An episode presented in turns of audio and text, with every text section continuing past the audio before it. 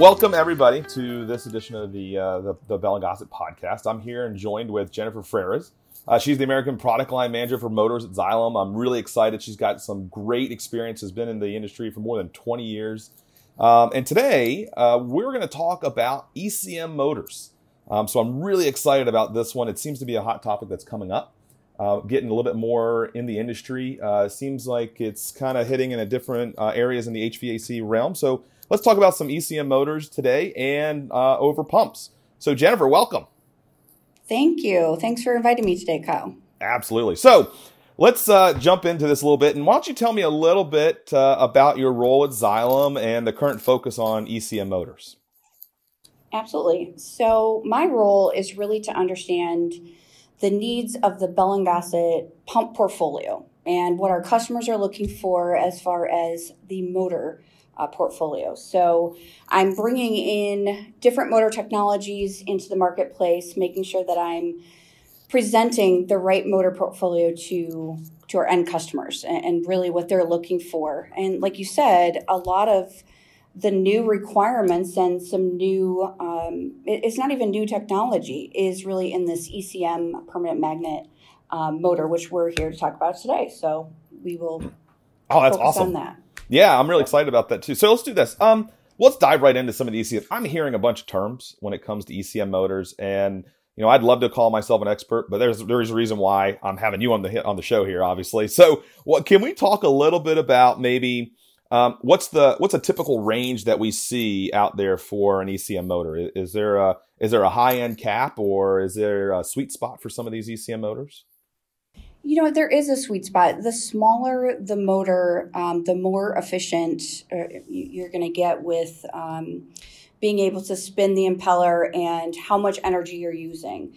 So, in the ECM permanent magnet motor range, um, really that sweet spot is going to be around let's say five horsepower up to 20 horsepower. So the okay. offering does extend that range, but that's really where um, a lot of the industry is using uh, these motors.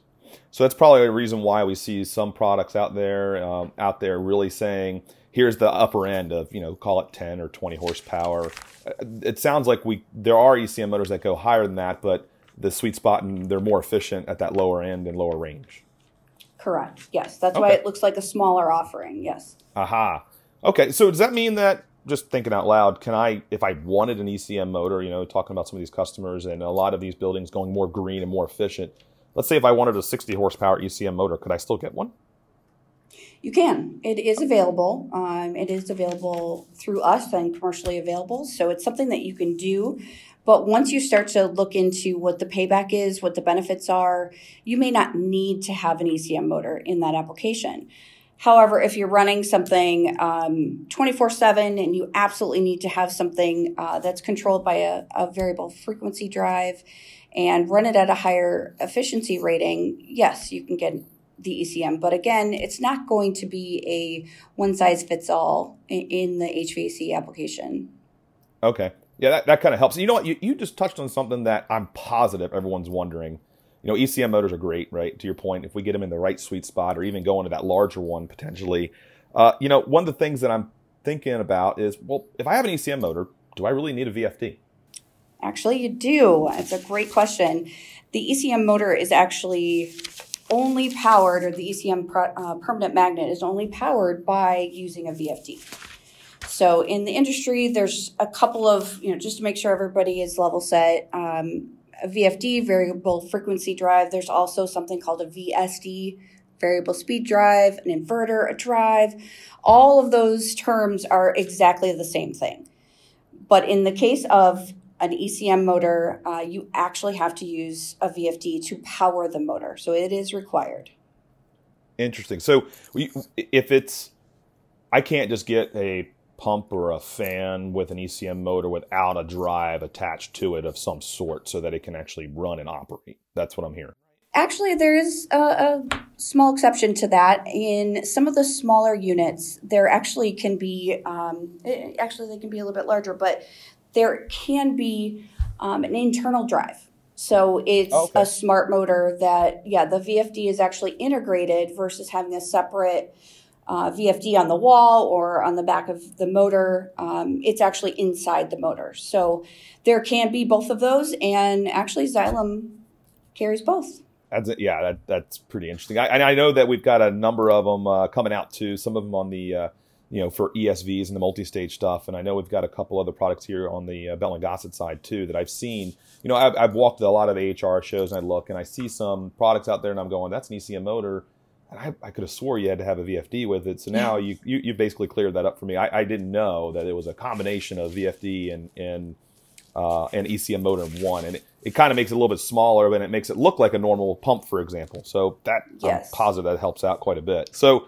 All right. Well, when you start talking ECM motors and drives and doing the combination, you know, another term um, that I, I, keep seeing and stumbling across, and I, I, probably need more clarification from you. Uh, but what is when I look at IE3 versus IE4 or an IE5, and I hear these terms being thrown around, it, what are the difference be, between them? I know I, I, mentioned three, and you know we can start and kind of compare them. But what, what, should I be really looking for? What what do I what should I care about?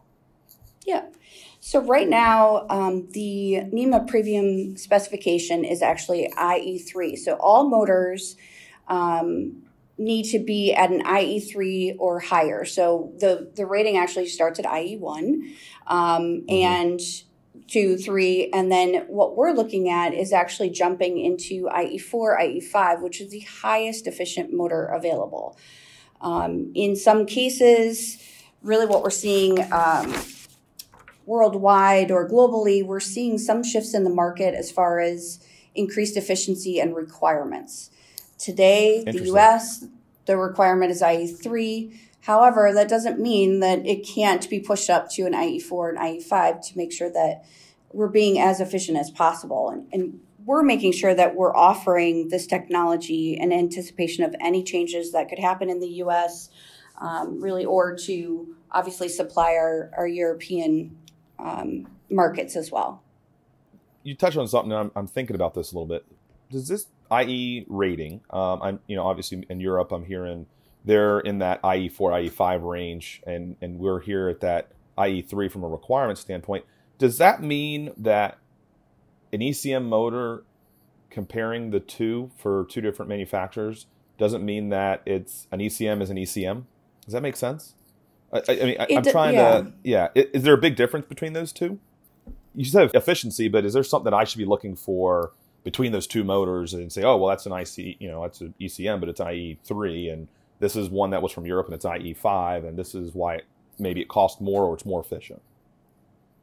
There can be different designs and different ways of um, designing the, we'll call it the guts of the motor to make it more efficient. So each manufacturer may have a certain line of ECM motors that maybe one line is capping out at an IE4. Maybe they've got a subset that are only um, IE3, and then they can go up into IE5. So what I'm seeing is that there are different ranges, but what Xylem's focused on is really that upper echelon of that IE4, IE5 rating. So yeah. when you're looking at something, you know, if if you're just looking at the motor, yes, you can look at that um, specific efficiency rating.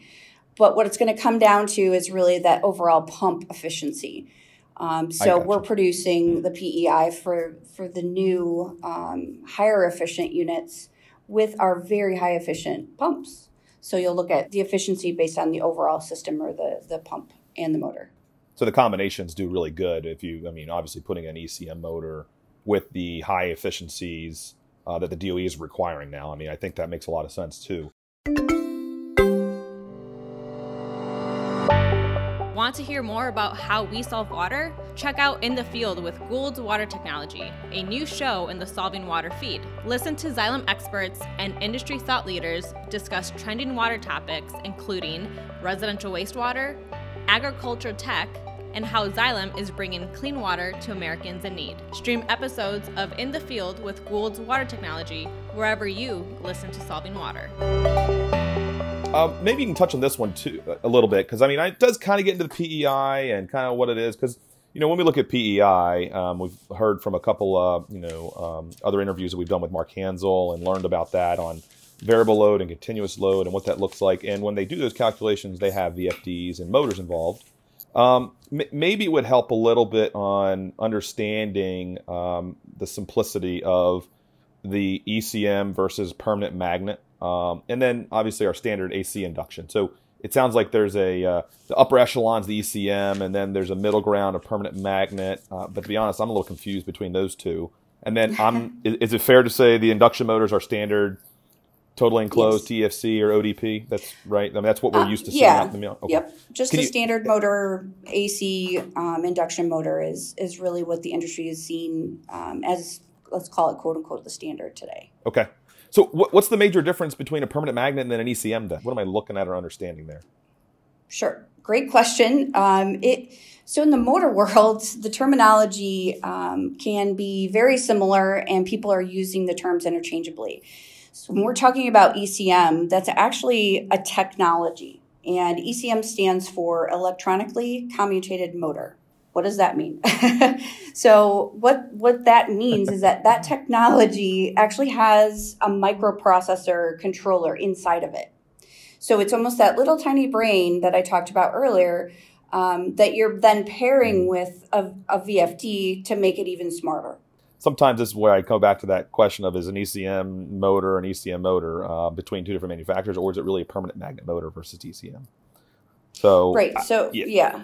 So the ECM technology uses a permanent magnet motor. It can also um, not have a permanent magnet. So what we're looking at though is using that technology with a permanent magnet, uh, which basically is what it's doing is it's creating uh, power to one spot on the motor versus another. So if I could be okay. super simplistic, um, we're talking about one area is being um, controlled or energized, let's say the rotor is being energized, versus an induction motor is actually having the rotor and the stator energized. So okay. the permanent magnet does it for itself, basically. And huh. you're losing a lot of energy when you have to um, push movement to both of the, the rotor and the stator.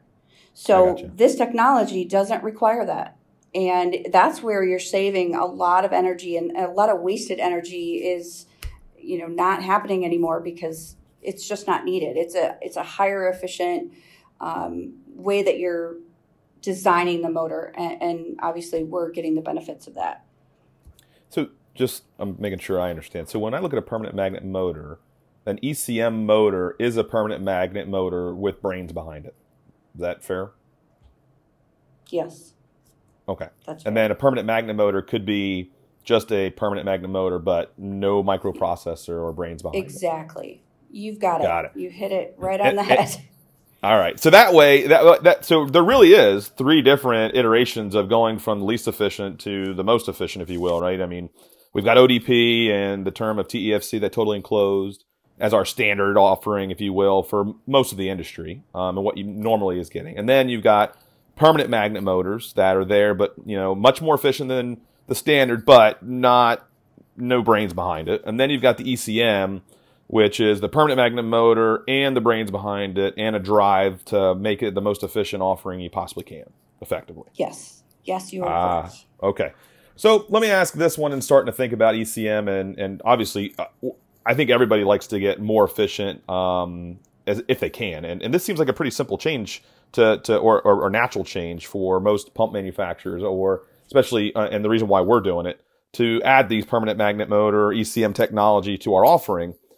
Does it does it offer um, some help in the maintenance aspect of it from the life of a pump or life in general for these motors? Is, is are they considered longer or uh, than the standard? They absolutely are. So when we're looking at um, this PM motor versus a standard AC induction motor, the PM motor is running cooler.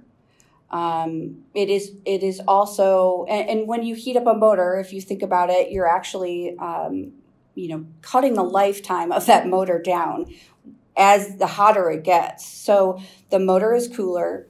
Um, the bearings are are obviously not running um, or they're not running as hot either, so the bearings aren't wearing down. So the amount of maintenance is a lot less. It's it's drastically reducing um, maintenance from the induction motor into the PM motor. Um, I talked a little bit about the wasted heat too. So, you know, it's running cooler. You're not wasting that heat that's produced. Um, so you, are just pushing out the the life of that motor and um, requiring less touches to the motor because you don't need to. It's running the most efficient that it can be. That's that's actually great, and you know I, I would tell you what I really like about adding these ECM um, technology to the to the pump world is you know uh, ASHRAE had come up with a number of life expectancies when it comes to pumps, um, and I found them really interesting. And you know, it, they they really focus on the life expectancy of the pump, and you know, no one really talks about the motor. Uh, usually, a motor is one of those items that hey, yeah, you know, maybe lightning struck and, you know, we had a bad winding or it grounded out or something happened and it lasted, I'll call it a year or two years. And adding this um, really, I think, uh, accentuates, if you will, the pump life itself. I mean, we're talking inline pumps, to give you an idea, are right there in the range of 8 to 13 years. Uh, base mount pumps like our 1510 are in that 23, 24 year time frame. So you start thinking of that time frame, and if you had a standard motor, the number of motors that would potentially go bad in 24 years, uh, you could really yes. cut that down if you're an owner if you start doing this ECM technology and, and, and really starting to embrace it. Uh, so it's really interesting. It is. And, you know, you touched on a, a piece of the lifetime of the motor. So when we're talking about, yeah, the pump, it, that can last 20, 24 years or even longer. I know we've seen uh, pumps in the marketplace that have been out there for 50 plus years. So, but when you're talking about that motor, that's the piece that can be, um, we'll call it repaired, replaced, and need to be. But what I've learned is that about 97% of the cost of the life of the motor is actually the electrical costs. So by having an ECMPM motor, what you're doing is you're pulling out a lot of the um, electrical costs because it is more efficient. Um, and your payback on that motor is much quicker, and then the motor life is going to be even longer. So it's it's kind of a win-win-win where you're saving money electricity wise, um, you're saving on the the maintenance, and the life of that motor is is going to be even longer. So it's all of those things together are really going to get you the best scenario with the you know like you said with the E1510 or some of those baseline um, base mounted inline pumps. Man, that you know that that just what popped in my head, and I, I you know I hear it in the industry. and It's kind of fun. Is that's a true one plus one equals three, right? I mean, uh, yeah. from a from a whole operation. So that's great. I mean, uh, I would uh, encourage everyone to start looking at the ECM technology, um, especially adding it to everywhere you possibly can. Um, and Jennifer mentioned some of the sweet spots, which is great. I, I really like that too to give us some some bearings. So, Jennifer, I would love to thank you. Thank you so much for coming and having a conversation with me today over this. I've learned an awful lot. I'm positive the listeners have learned an awful lot too. Um, and, you know, in the future, uh, please reach out to the local Bell and Gossett rep. Uh, feel free to email me or call me as well, and uh, we can definitely answer these questions. Jennifer is very knowledgeable. She's got a, a, a, great resume when it comes to being in the industry and understanding this motors, and, and it showed through today quite a bit too. So, thank you so much for coming on the show. Thank you, Kyle. I appreciate it. Please subscribe, rate, and review, and follow us. Uh, you can download this on Spotify and iTunes. Thanks again.